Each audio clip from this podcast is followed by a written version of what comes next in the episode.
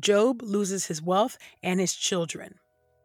One day, when Job's sons and daughters were eating and drinking wine in their oldest brother's house, a messenger came to Job and reported, "While the oxen were plowing and the donkeys grazing nearby, the Sabaeans swooped down and took them away.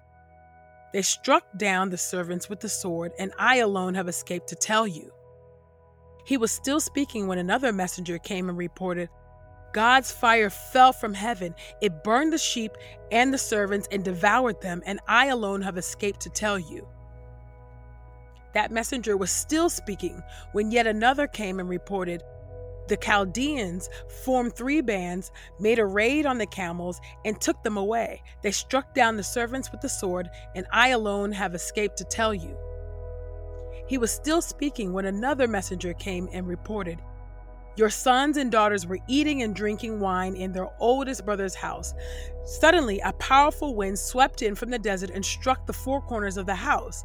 It collapsed on the young people so that they died, and I alone have escaped to tell you."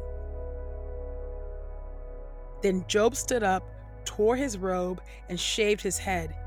He fell to the ground and worshiped, saying, "Naked I came from my mother's womb, and naked I will leave this life. The Lord gives, and the Lord takes away. Blessed be the name of the Lord." Throughout all this, Job did not sin or blame God for anything.